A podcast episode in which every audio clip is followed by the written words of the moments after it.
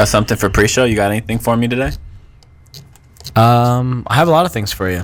Uh, Saw AJ follow me on Twitter. yeah, It's a big he's deal. been on a yeah he's been on a following kick recently.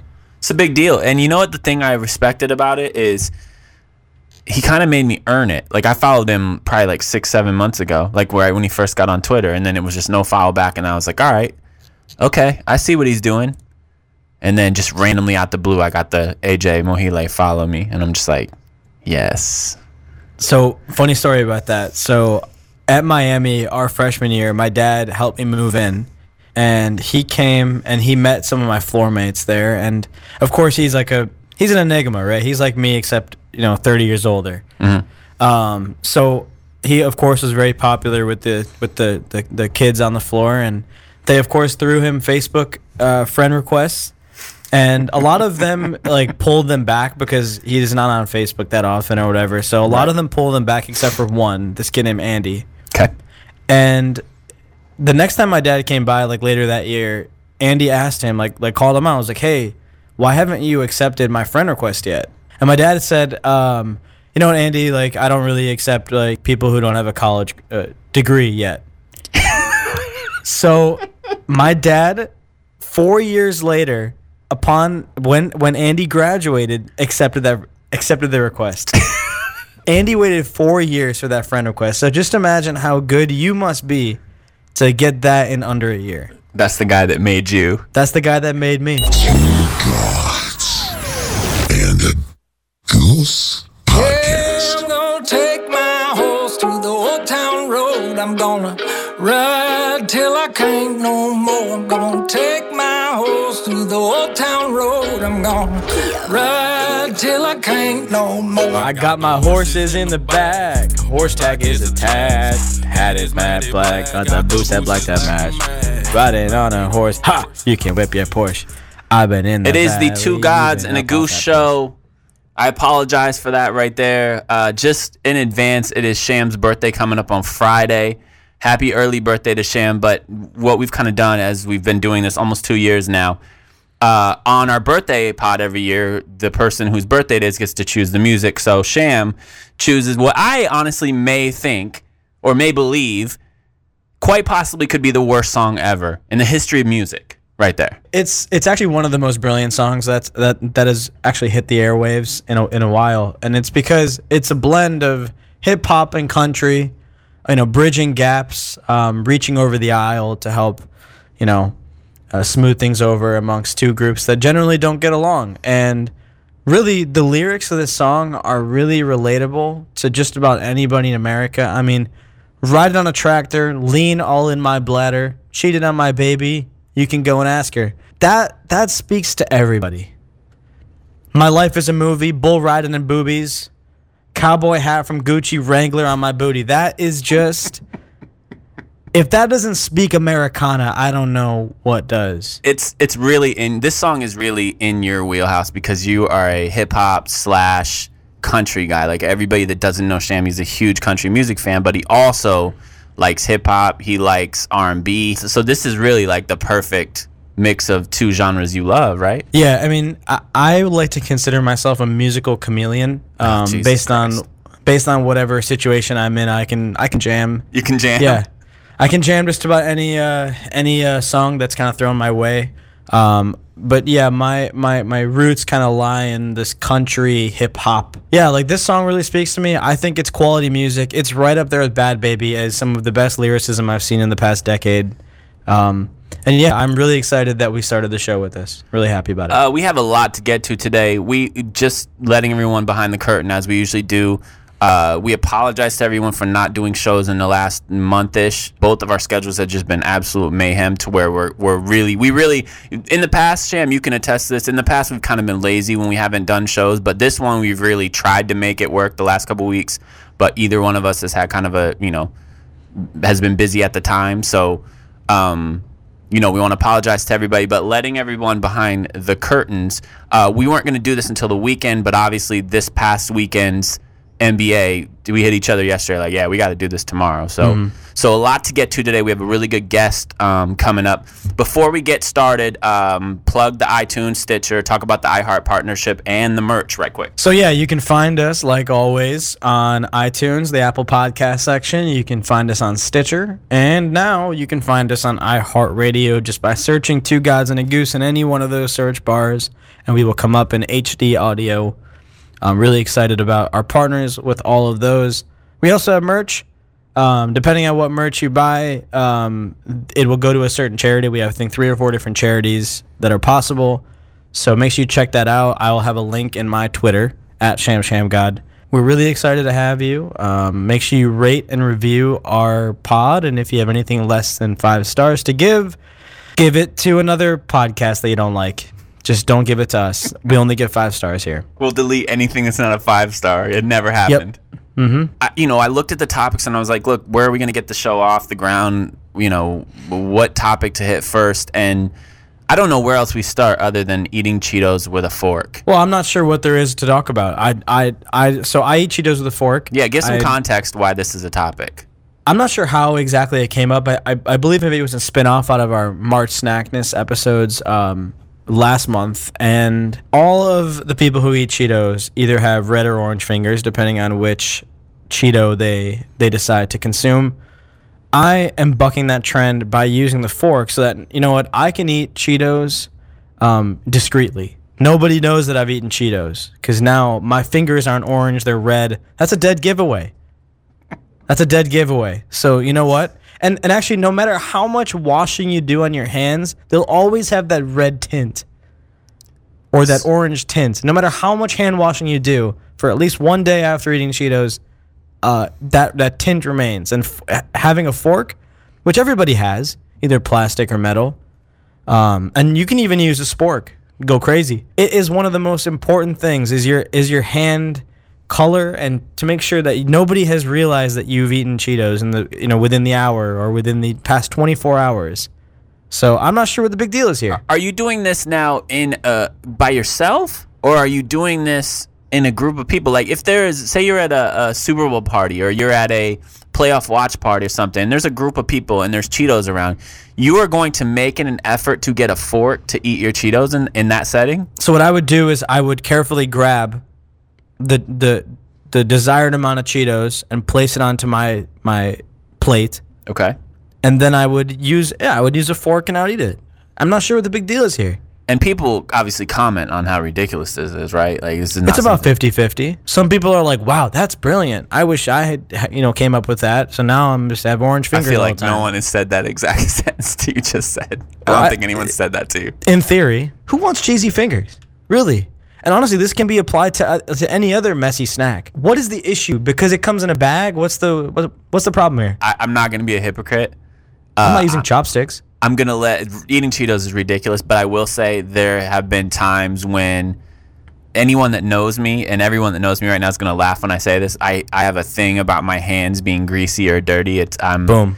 I'm ridiculous. No, I'm not gonna go. I've never eaten welcome. Cheetos with a fork. I've never eaten Cheetos with a fork, but I will tell you, and this is almost sacrilegious. I have eaten at times, or I tend will at times eat pizza with a fork. So I'm actually on the fence with that idea. Like, if it's like a like a moderately, you know, like a, like the temperature of the pizza is not too hot and it can be picked up easily, I would eat with my hands. But if it is one of those like flatter, gooier, like hotter pizzas, I would definitely prefer to use fork and knife. I guess it kind of depends for me a lot of times of the the amount of grease on the pizza. It just depends. There's certain spots you go to when it's not really greasy and it doesn't really get your hands greasy at all. So those type of places I will eat. I'm not opposed to eating pizza. I think it's a 50-50 thing, but I just wanted to not be a complete hypocrite and say while I can blast you for eating Cheetos with a fork cuz that's absurd, um, I also will tend to eat pizza with a fork or have before. And honestly, I bet a lot of people listening are clowning me, but they're thinking in the back of their mind, like next time they eat Cheetos, and especially the hot Cheeto variety, the one that gets your fingers just nice and red, they may pick it up because everybody has a fork. And maybe, you know, when it's like late in the evening and you're by yourself, you know, shirt off, bag of Cheetos on your chest, maybe you'd opt for a fork at that time. That's what I do. Let's get to the NBA because this was just a mind-boggling weekend of basketball. Um, you know, the first round was kind of anticlimactic to a lot of people, but this second round, um, outside of maybe one series, was was a whole lot of fun. Um, I wanted to start, you know, with the last game we watched, because that end really is the thing that sticks out to me.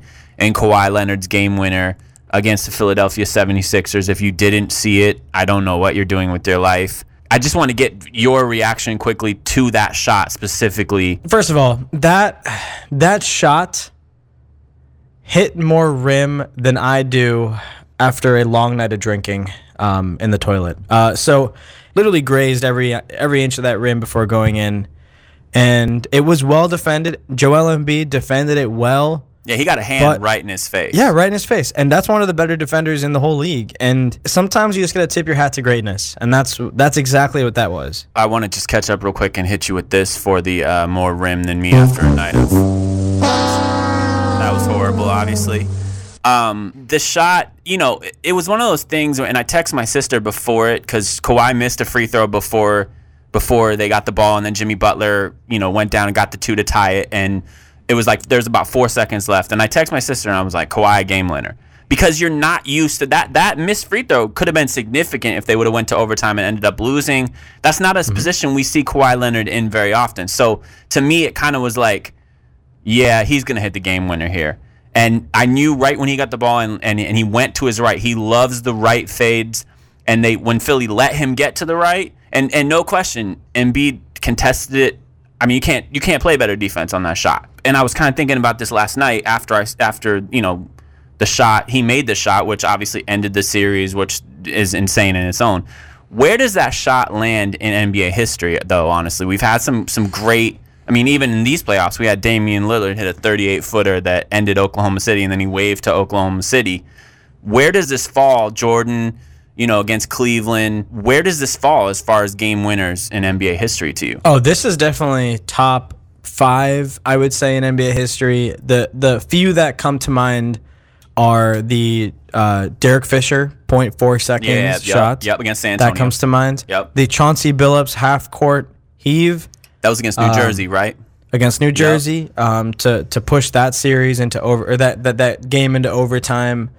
Um, both Damian Lillard shots, both the 38 footer that he hit this season, and I think two or three seasons ago, the Yeah, one where he ended the, the Houston, Rockets. yep. This goes up there in terms of clutch with those. I think in terms of difficulty, this might be the most difficult shot, difficult game winning shot that I've ever seen in my life. Fading away, the potential defensive player of the year, if not the, the uh, runner up to the defensive player of the year, in his face. Game seven, it, the way the ball had hit the rim and everything, like it wasn't a clean shot at all. And it, it's just, it's amazing. Yeah, that was honestly one of the best shots I've ever seen in my life. even as as great as Kawhi was in the series, and he was phenomenal. Um, Toronto, man, it, it's they're just bad without him. Oh, they're horrendous without him. I saw some numbers, Duncan Smith, um, and I, I made a note of these. I saw, and shout out to Duncan. I'm just gonna hit you with these numbers and let you react to it. The Raptors are 62 points per 100 possessions better when Kawhi is on the floor than when he is off. I mean, we kind of saw that too. I mean, every time Kawhi comes off was when Philly made their run. This series, I really got to see like shot creator Kawhi, like take somebody off the dribble, uh, dribble them into the paint, and then fade away for a, a, a mid range. And he was shooting some uh, like ridiculous percentage from mid range this series. I think last year people really forgot how good this dude really was. Mm-hmm. You know, he did a lot of these same things in San Antonio. You know, at, at one point, I mean, he was right behind LeBron James in that conversation of best player in the NBA. And I think he has established. I mean, he's he has put Toronto on his shoulders and Yep. taken them to the Eastern Conference Finals right now. And and that that term that you know he put him on his shoulders. That's used a lot in sports, but literally that's what this dude Kawhi did in this series. Yep. Uh, transitioning to Philly, I can't say, and, and people have listened to to our previous you know previous shows. You know, I was not sold on Philly. I've not been sold on Philly. The talent has always been there. Obviously, no one can argue with that. But you know, what happened? What we saw in the end of the game last night was really Philadelphia's calling card. They don't know what they want to do late in games and you saw that their offense struggled. You do not you with these all these games, and we talked about it on the last show. I think when we were talking about the the top teams in both conferences, and you know what they want to do. You know, late Toronto wants to go to Kawhi. You know what these teams want to do. With with Philly, you have no clue. What did they post up? Embiid once, so you don't know. Is is it going to be Jimmy Isos? They have no identity. So my thing for you is, with Tobias and Jimmy both being free agents this summer, where does Philly go from here? If financially possible, I would try and bring both of them back, um, both Tobias Harris and Jimmy. That starting lineup did work, um, especially with JJ Redick on the court as well.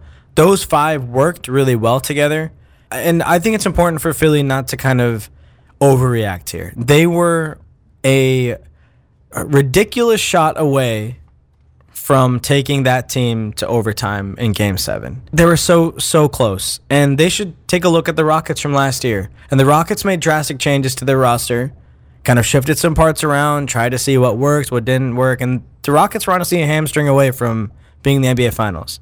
I'm glad you finally. I'm glad you finally admitted that. No, they were. I mean, that's tremendous. that's the truth. I've always been on that uh, on that train. Uh, what? so where where Philly needs to go is just keep consistent. The one thing that they do need to shore up is their bench. Their bench has been terrible. Run it back and see what happens with this core. If it doesn't, honestly, they should really consider tanking. The tank crowd on NBA Twitter is going to love you for that comment. If I am Philly right now, I am very concerned. This is not a run back thing. Jimmy probably doesn't stay. I don't know what Tobias. I know Tobias is probably going to look for money. If I'm looking at Philadelphia and I'm looking at the process, man, I, I don't know right now, man. You're talking about their core two guys. Their best player, Joel Embiid, who touched the ball once in the post last night. He plays outside the post way too often. He took settled way too many times yesterday in elimination. Too many game. jumpers. Too many jumpers, right? Uh, he, you know, he, he's kind of fitting into that big, the the classic big man where you're like play in the post more, go in the post more, go in the post more, and he's trying to take jumpers. He settled a whole lot, and then honestly, man, Ben Simmons, I, you know, this is a guy that's a phenomenal athlete. Um, he's he's worthless outside of five feet. He's worthless outside of five feet, and I you look could have stopped it worthless. and I look at those two guys as being the core of this team, and I'm like, yeah, that's not really a great fit. Because one guy has a little ability to shoot threes, but he shouldn't, and the other guy is is worthless outside of five feet. Honestly, Philly, and shout out to my brother Shad. We talked about this last night. Um, Philly may need to look at what that market is looking like for Ben Simmons. It's not a match with with Embiid. It's simply not. So I don't know where they go from here, Sham but they should be concerned. This is not a running back situation. A guy, a team with one dude just beat them. They have four dudes. Yeah, but that dude, but that dude is playing like the best player I'm, in the NBA. Right I'm now. not discrediting that. I'm saying still one dude, whether it be LeBron James, whoever that person, one dude beat four dudes. Sure, if the market is great for Ben Simmons and they can get like a haul for him, like sure, why not consider it? Whatever, maybe put in like a more stereotypical point guard on there, whatever. Um, but is the market going to be great for a six ten Rondo? I don't know. I, I want to transition and talk about um, Portland and Denver, a series that arguably to everyone was mo- has been the most exciting series um, thus far in these playoffs. And I want to talk about CJ McCollum's Game Seven takeover. And what he did yesterday was just exceptional. I wanted to get your thoughts on on on that. Yeah, I mean, the, you, you kind of kind of nailed it. Like what he did last night was exceptional, and essentially the whole series, he's really been the primary source of offense. Um, Damian Lillard has really struggled. He had a really good series last series, um, but uh, this series he really hasn't been himself. Um, but that's kind of the importance of having two really good offensive minded guards in the backcourt that when one falters, you can kind of rely on the other one and vice versa. Yeah, I mean, you, you look at yesterday and you go, they went into, you know, their first game seven ever for most of those guys. They went on the road to a place where no one had beat them twice this year. No one had beat the Nuggets in their building twice this year, right? Portland's the mm-hmm. only team this year to do that. You know, Denver's coming off their big game seven win against San Antonio in the first round. You go in there and your best player is three of 17 and you get the win still. That's mind boggling to me. And, and I understand in this series, and, and I maintain this whole series, I think, and I still think today, Denver is a smidgen better as a team, But those two dudes that Portland has were arguably the best players in the series. So They were hot. They were balling. stars like that can take a game seven. You know that. We saw that yesterday with four guys getting beat by one dude with a, with a, who hit an amazing shot. That tends to happen in the series, and understandably, Denver. You know, I mean, I think they finished tenth among all playoff teams in points per possession on unguarded catch and shoot jumpers. I mean, they shot thirty five percent. Portland's defense was nothing to to scream about in this series. But it came down to yesterday, and, and everyone always talks about this. Stan Van Gundy was talking about it on Le Batard today. The playoffs are about stars, man. And CJ McCollum yesterday showed up big time. if you look at Denver, there's a lot to criticize there. Like their their their their best player, Jokic, played played exactly the way you expected him to, nearly a triple double. You know, pretty efficient from the field. But the problem is everybody else around him kind of wasn't so good. Jamal Murray has been absent uh, the entire series. Uh, the bench has been non-existent the entire series. So I'm honestly surprised it went to seven, given that those two things weren't there. Um, Portland was missing their third best player, um, and has been the entire playoffs. So I think what they're doing is incredible. They're they're very clearly the hottest team in the NBA right now. I I do think it'll be an interesting series. It'll be like the closest four game sweep. Yeah, I mean, I, I think that you have to give props to Denver as far as the Dame thing. Um, they came up with a great game plan, and Portland struggled to really adjust to the the blitzes and things they were doing with Dame. And then a guy like Rodney Hood, who what we talked about at the at Yep. the at the trade deadline, was a huge pickup. A dude like that, especially in that series where they just posted him on Jamal Murray. He had he you know he was able to really feast in the paint. That the, the that Portland team, and and this is why I said what I said in March, and we'll get back to that in a second about how wrong you were with that. Uh, this is why I said in March Portland was the second best team in the West because they used to be the team that was like, you know, almost switch off. Hey, you take it this time. All right, you take it next time with CJ and Dame. They're not that team anymore. Now they're a team that other guys can do it. They got, you know, they lost Nurkic. Uh, Like you said, their third best player. Kanter's came in and played his ass off in this series. He, they haven't really lost a lot. Sure, they've lost some rim protection on defense, but they haven't lost a lot because the team is extremely deep. Yeah, they're the hottest team right now, and like I said, it'll be it'll be interesting uh, when they go up and face Golden State. I mean, I think each one of the games will be close, but I do think Golden State will find a way to win each and every one of them. no one's supposed to beat Golden State right now. And I think for Portland, you're playing. You're you're. There's no pressure right now. You've already you've already. No, you got house money. Yeah, you're playing with house money at this point. No mm-hmm. one is in the NBA is supposed to be Golden State right now. They're t- they're a super team, a mega super team. I could see Portland taking game one. Now, only because Kevin Durant may not be there. That's a huge loss for Golden State. And Portland is coming off this emotional game seven win. They are the hottest team, but I do think Golden State will dismiss them in four or five. Before we move on to the next topic, did you want to touch on me telling you Portland was the second best team back in March and you had them as fifth or sixth, or did you just Sure. want to eat that one? I mean, I've eaten a lot of stuff on this show, so I can eat this one too. How do you respond to that? At the time, I thought they were fifth or sixth, and clearly I, I was wrong. Um, I think at the time they genuinely were fifth or sixth. I don't think that was even debate like debatable, but everybody's playing out of their mind right now. So now they are the second best team in the West, and you were right. You were not right back then. You're right now. And Keith told me.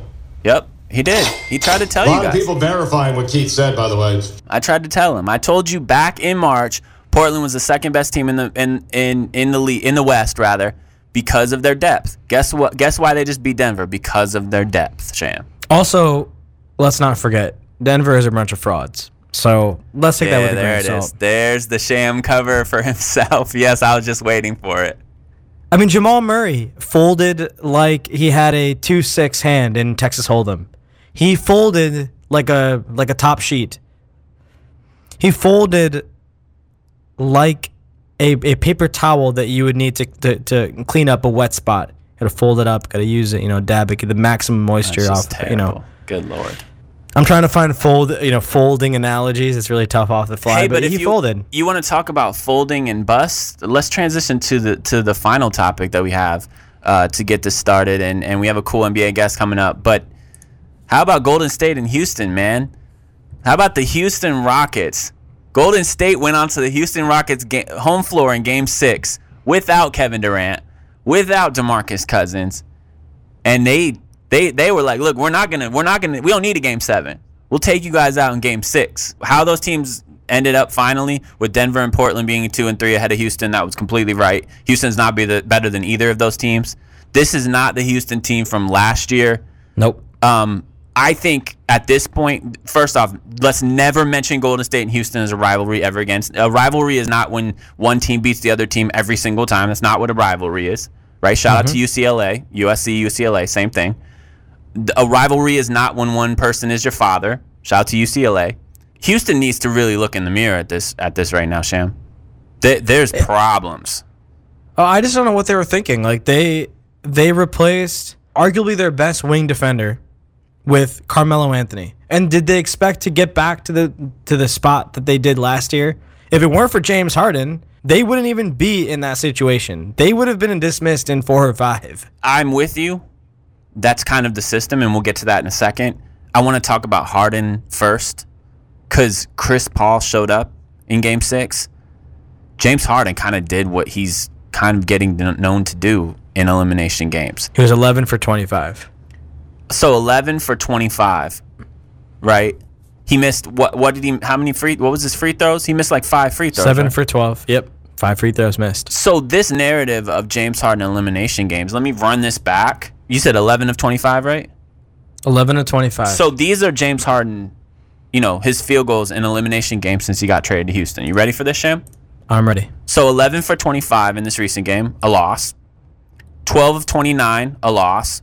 2 of 11, a loss. 12 of 23, a loss. 2 of 11, a loss. 7 for 20, a win. 9 for 15, a loss. 7 for 22, a loss.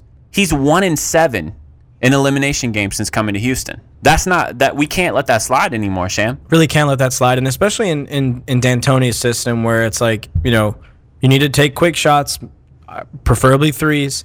What happens is if you're not hitting those threes, you're just missing shots at a faster rate than what you normally would. Yeah, Harden really hasn't been great, but there really has been no other source of offense on that team. But that's the system. That's D'Antoni's system. That's the bigger No, issue to me. I think if we had a healthy CP3, we'd see more of what we saw last year. What do you I think think? that- but but see, Chris Paul is 34 years old, Sham. How much Oh, I'm more are you gonna saying get? no, no. I'm not saying that that is like that is what's going to happen. Yeah, he's he's 34. I don't think we're ever going to see the same 2017-18 Rockets.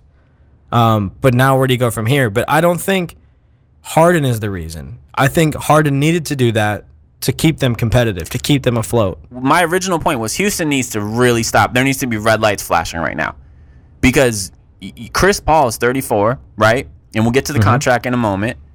James Harden's now one in seven in elimination games. He's played well in maybe four of the the eight games, right? Mm-hmm. So you've seen a thing where he str- he can struggle in elimination game. He's not the guy that every elimination game you're looking at like, oh yeah, he's going to show up. Chris Paul really is the reason they even competed in that game, right? And then you talk about Mike D'Antoni's system. Let me run this back to you, Sham. Speaking of numbers, right? I'm going to run back since 2005, Mike D'Antoni in the playoffs, right? In 2005, a 4 1 loss to Popovich. 2006, 4 2 loss to Johnson. 2007, 4 2 loss to Pop. 2008, 4 1 loss to Pop. 2011, 4 0 loss to Rivers. 2013, 4 0 loss to Pop. 2017, 4 2 loss to Pop. 2018, 4 3 loss to Steve Kerr. 2019, 4 2 loss to Steve Kerr. Mike D'Antoni's system's not a winner, bro. It's not, and especially in the playoffs, you really can't. You can't operate like the way they have. Especially this year, we saw. Well, I guess this series we saw like the the bad D'Antoni system. I think we saw like an abridged version of that system with James Harden taking a lot on his shoulders, and he you know, he shot 25 times in the game. That's a lot. I just think Harden is is a phenomenal. I mean, he's one of the best offensive players we've ever seen in this league. But he's a phenomenal facilitator, and they Mike don't Mike D'Antonio doesn't even put in positions to do that the majority of the time. Certainly not this year. I mean, it's basically get give Harden the one four ISO and get out of the way at this point, or run a high screen. This D'Antoni thing is not working, man. That they, they should really they really need to look. Daryl Morey and them then the and the Rockets management need to look at another option sooner than later. A, a great coach is supposed to put your best players in position to win. This is not a system that wins. It's never won in the NBA. It's never going to win. I'm not sure what they're going to do this offseason, but they need to change that roster. You're- the roster isn't going to work. You're talking about where do they go from here? That's a great question because you're talking about Chris Paul at 34. The next three years, 39 million, 41 million, 44 million. He's Yeah, not going to get I mean- better, Sham. He's not going to get younger. He's not, and by 38, he's gonna be getting paid 45 million almost. So, I don't know. If you're It's if you're gonna be hard. If you're Houston today, Portland and Denver passed you by, man. And they're they're not getting any. They're not. They're getting only going to get more experience. Dame and CJ are young. Nurk is like 23. Denver's core is all young. They're all babies. I mean, Well, here's the problem. They pushed all their chips to the table last year right. to make that run. Yep. And they were hamstring away from getting there, but they didn't get there. So now they have to deal with the consequences of what they did last year. They will be a playoff team next year, Of course. but is that the expectation of this team? No. They're not going to win a championship going forward to this core because they're so capped out with money and they don't really have any future talent. I can't name their best young prospect on that team. The future for Houston is not bright. Period. There is no future. Clint Capela, I think, is their best young prospect. And he's out there getting out rebounded by Chris Paul in, in game seven. The Or sorry, bottom, game the- six. The, bottom line, Sham, is in Houston right now. The red light should be flashing. Mm-hmm. Period. Hey, this is T-Vibes of TLC, and you are listening to Two Gods and a Goose. And you know what? Mm-mm-mm. Y'all ain't stupid like stupid. You stupid like stupid, like S-T-O-O-O-P-I-D. Stupid.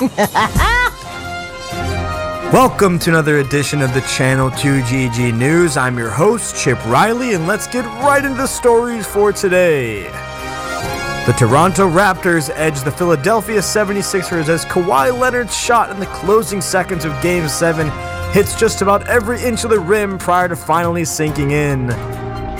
Former University of Michigan basketball coach John Beilein has accepted the head coaching position of the Cleveland Cavaliers. And lastly, a Kentucky teen who sued over school ban for refusing chickenpox now has chickenpox. Two gods and a goose? Wait, uh, a goose? Is this right? This is the Two Gods and a Goose show. Welcome back. Now we have Dan Favale, deputy editor of NBA Math, national NBA writer for Bleacher Report, co-host of the Hardwood Knocks podcast, one of the best podcasts out there. I was on it, so I know. Welcome, Dan. Thanks for having me. Dan, I'm really excited. We're just meeting each other, but I'm a huge, um, a, a huge fan of the uh, NBA math. That it's just outstanding, man. Thanks, I appreciate it. Dan, I, I just I just want to get your opinion on uh, something we were talking about earlier. Um, do you think it's weird that I eat Oh, Cheetos with a fork, or, or or do you think it's something break like that's a breakthrough, you know, way of thinking, and I'm forward for actually doing that? What is the logic behind eating Cheetos with a fork? Dan, why? So you know don't- how when you eat, so you know when you eat Cheetos, you get the the orange fingers or red fingers. Sure. The fork avoids that. I feel like the orange and red fingers are part of the Cheetos experience, though. And that if you're not willing to go through that, you probably shouldn't be eating Cheetos. Agreed. What if you're, you know, eating your Cheetos and about an hour from then you have like a date or something? Is your date gonna want to see red fingers? I don't know. Can't you wash your fingers before you go on your date, though? No, no, no. But pretty much. but no matter how much washing you do, you're gonna have that red tint or that orange tint. I think you might be eating too many Cheetos or not Yep, washing yep, your hands yep, yep, correctly. yep, it's yep. one. It's one or the other. Dan's Yeah, pretty I much mean- echoing everything I told you earlier. I don't. First of all, you never criticized my hand washing technique, Keith. Um, and I do at least both hands under the water with a little bit of soap. Do you do it any other way? I I don't know. I just I would I think having the orange tinted fingers is part of the the Cheetos experience. I guess if you're eating Cheetos daily, which might be a different issue, that I guess it would make sense. But I, I don't know. I'd view it as part of the experience to have those orange fingers. I just really think you could just wash your hands and this would be a non-thing. Well, I mean, how much scrubbing do you want to do? My hands are not like dirty, like they're clean. Well, it's just well, now we're getting into a question of personal hygiene. Yeah, I, there, it's this this unlocks so many questions about you, Sham. Honestly, Well, yeah. I mean, I, I'm also the same guy who like ate who ate hot dogs on the air, you know, in, on one of our that's episodes. true. So like, that's true. uh, so you know, hygiene isn't really my forte, but you know. So Dan, there's been a lot of basketball going on. You like basketball? Little What was the best? What was the best moment of the first two rounds of the NBA playoffs for you? I didn't think anything was going to top Damian Lillard's uh, 37, 35 footer, whatever it was against Oklahoma City. But Kawhi Leonard's shot uh, to beat the Sixers in game seven was just absolutely absurd. That it came over Joel Embiid, who was literally right in his face with his hands outstretched, that it bounced on the rim uh, four times before it fell through, that it eliminated a team that has so many questions um, to address in free agency this offseason, that it was the biggest shot in Raptors franchise history, that it's huge because Leonard's a free agent and the Raptors are worried about losing him. The implications of that shot could just reverberate across the NBA to so many teams. You know, the Clippers. What if they can't? What if he all of a sudden stays in Toronto now? That's the shot that convinces him to be a Raptor. There's just so many implications there, and to have watched it, it was just. I I had no rooting interest, and yet my heart stopped while that thing was on the rim for however long it was there. Do you think he stays after that? Like after that moment, that defining moment in that jersey, like do you, like do you think that that like makes him stay in Toronto? I actually don't, which is weird for me to say that. I, if they don't make it to the NBA Finals, I think he's gone, which is sort of an unfair burden to put on the Raptors in general. But if you get eliminated by the Bucks, I, I don't know, it just becomes a little bit tougher, I think, to pitch him. Um, and they're they're limited in what they can do to improve the supporting cast. At least for next summer, they'd have to make some trades. However, if you get to the NBA Finals, even if you lose to the Warriors, you can at least talk yourself into being on that championship round treadmill in the Eastern Conference. I would think so.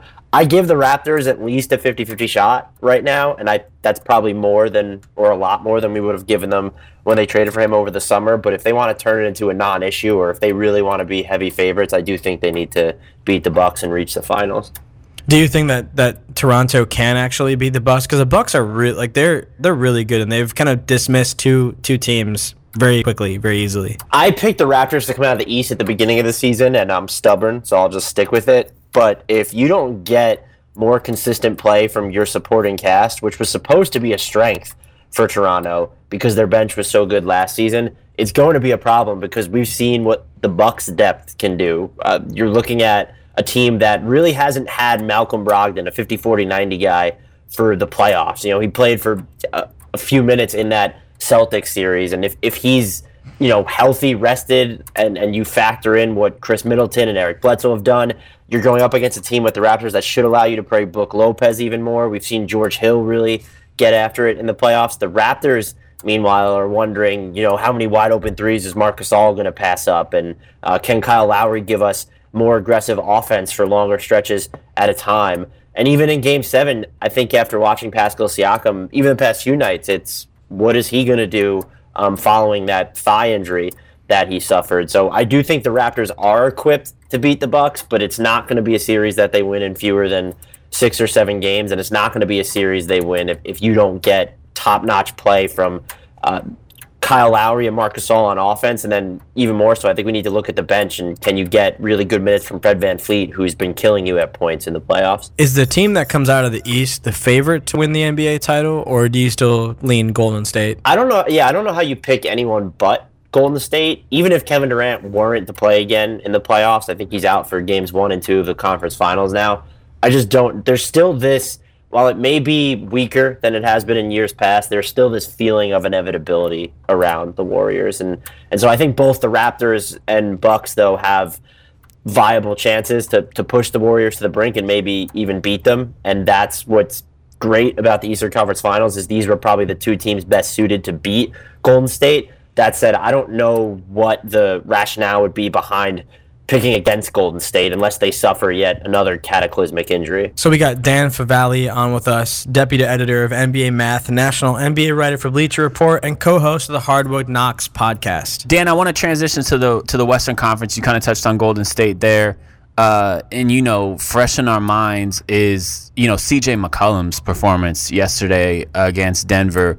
You know, pretty much just uh, you know demolished them in, in really one four pick one four pick and rolls pretty much one four sets the whole the whole game and especially you know in the third and then and then the fourth quarter. My question for you, because you, you know the NBA math, you're you're an analytics guy. You, you that's where you excel. How good is CJ McCollum? I've gone back and forth on this, and he the regular season he did not have. It was I, anyone who's going to average over twenty points a game, unless they're on Andrew Wiggins' efficiency. It, you've had a good year. I just it, I go back and forth because he is bad defensively. Where we've seen Damian Lillard get better at not dying on screens. Uh, CJ McCollum still has that in him, that ward in his game, but he is.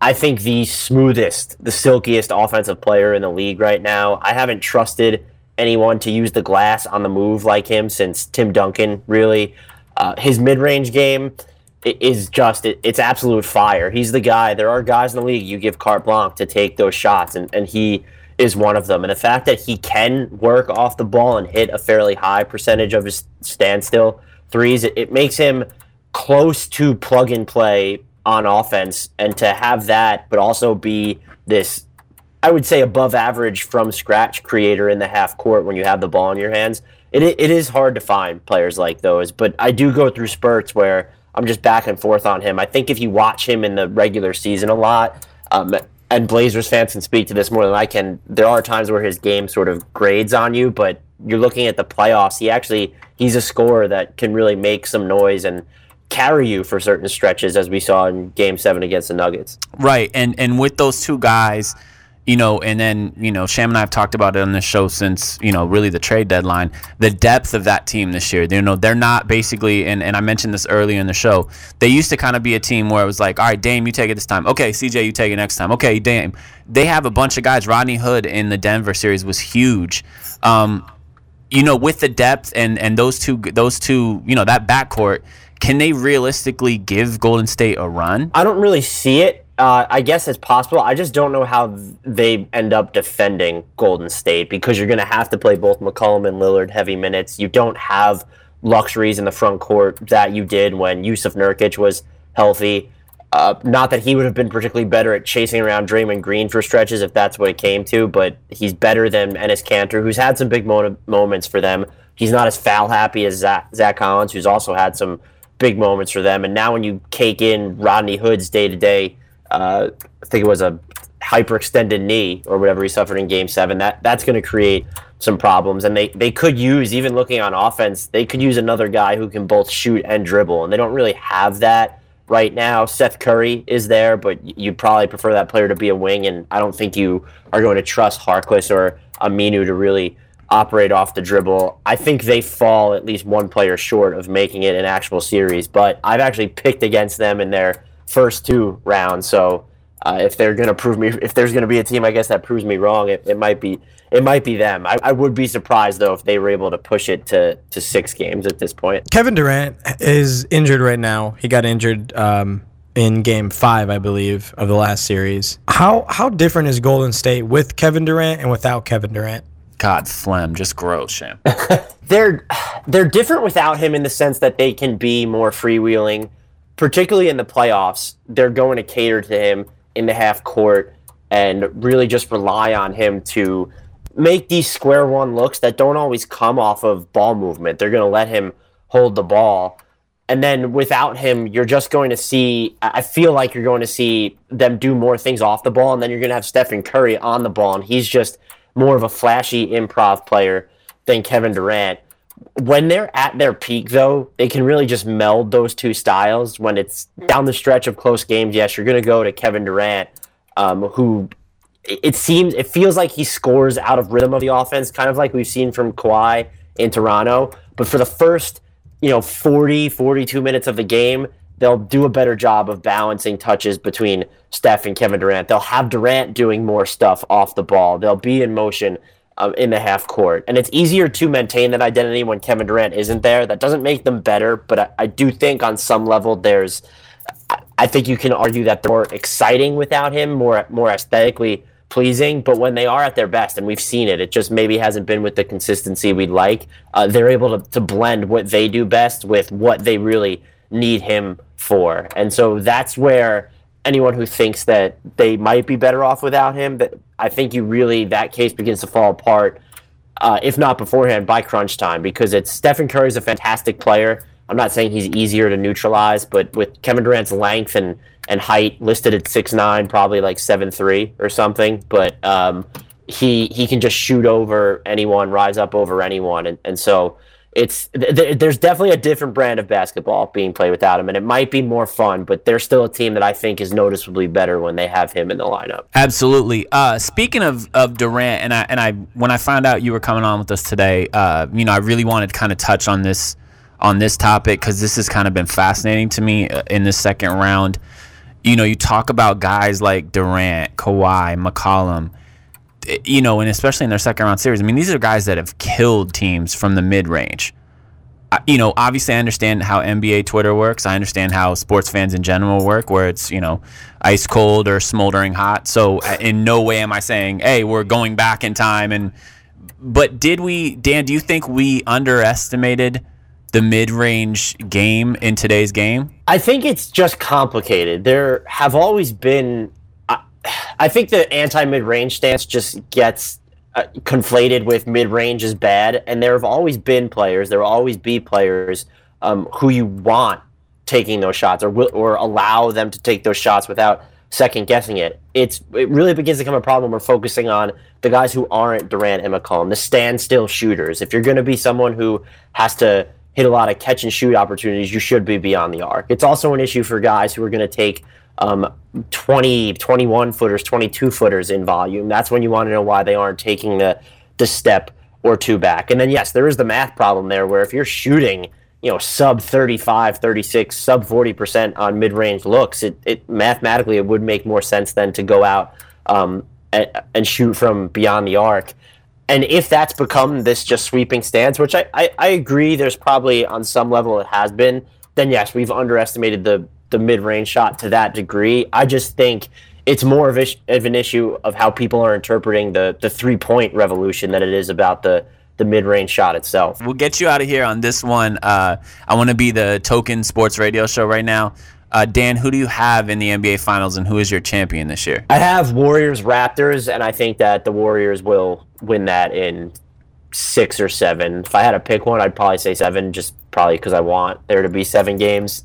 I feel more confident about the Warriors winning the title actually than I feel confident about my Eastern Conference Finals pick, just because the Bucks have been so good from wire to wire this year. Giannis is ridiculous.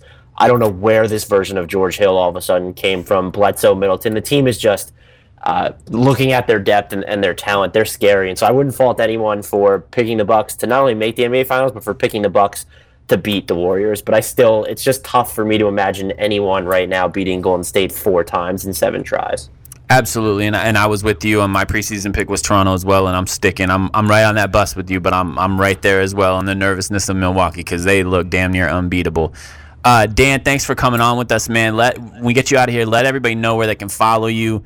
This is a must follow. Everyone that's listening to this must follow. Required. Yeah, let let let them know where they can follow you on social media, Dan. Uh, it's just my name at Dan Favale, uh, last name F A V A L E. And the NBA math, obviously. Yeah, they should definitely be following NBA math. They should also be following Hardwood, Hardwood Knocks if they haven't yep. done that already. That is one of the best podcasts. That's not ours. Um, I was on. I appreciate so. your low bar for content.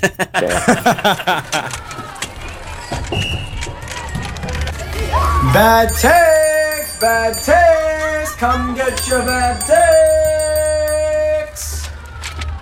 Oh, hello there, sir.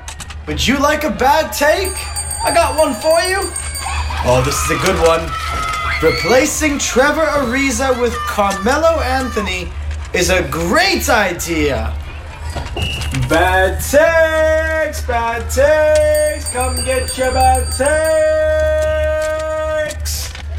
Oh, hello there, little boy. Would you like a fresh, hot, bad take? I got one here just for you. Kyrie Irving will don the green and white in Boston next season. Bad takes, bad takes, come get your bad takes. Two gods. Hey, Key, this is Sham. And a goose. Uh, you up? This is the Two Gods and a Goose show. All right, you know how we end each and every show. It is my dad's favorite segment. It is called Ask Sham, hashtag Ask Sham on Twitter. Sham stood up. He just did 10 push ups in a row. Struggled on the last two, but that's irrelevant. Sham, are you ready to go? Ask Sham. I am fucking ready. Yes, ma'am. It's time for Ask Sham. Question number one Soup or salad? I'm all about the soup, baby. Soup can come in so many different varieties. Salad is more or less the same thing. Sham, is Kawhi Leonard the best player in the NBA? He's the best player in the NBA right now. Uh, the Sharks have a 1 0 lead on the Blues heading into game two. Are the Blues done, Sham? I am a big fan of the Blues. I think Aretha Franklin, B.B. King, Muddy Waters, they started the Blues revolution. The Blues are alive and not dead. They're not done. What did you think of Drake's new $185 million private jet? Drake is a fraud. He's always been a fraud. He always will be a fraud. I bet that $185 million jet doesn't even really cost $185 million. I think he's a big fraud. Uh, Sham, how wrong were you about the Portland Trailblazers? I was wrong, you know what? I was right about everything else. Can you put a grill together? I can put a grill together. I put my entire grill together. I wired stuff together. I got to use my engineering degree, baby. Uh, did you know that nunchucks, grenades, and IEDs were banned in Arizona and now they're not? Thoughts? Arizona is just the Florida of the West. Are you Team James Charles or Team Tati? I've always been a fan of Jamaal Charles, and I love the way he ran on the on the Kansas City Chiefs. I will always be a fan of him. I'm glad he got a chance to retire as a Kansas City Chief. What did you think about Aaron Rodgers' Game of Thrones cameo? He ran away and eventually got sacked by the fire, just like he does in the NFL. Uh, does Golden State three-peat, Sham? They sure do. Golden State is going to be the NBA champions in 2018-19. Write it down, book it, write it on your grave. Golden State NBA champions. That is Ask Sham, hashtag Ask Sham on Twitter. That is the episode. Thank you to Dan Favale. Uh, phenomenal. Go follow NBA Math if you don't. Uh, Sham, what do you think about today's episode? Definitely top 10 in season two.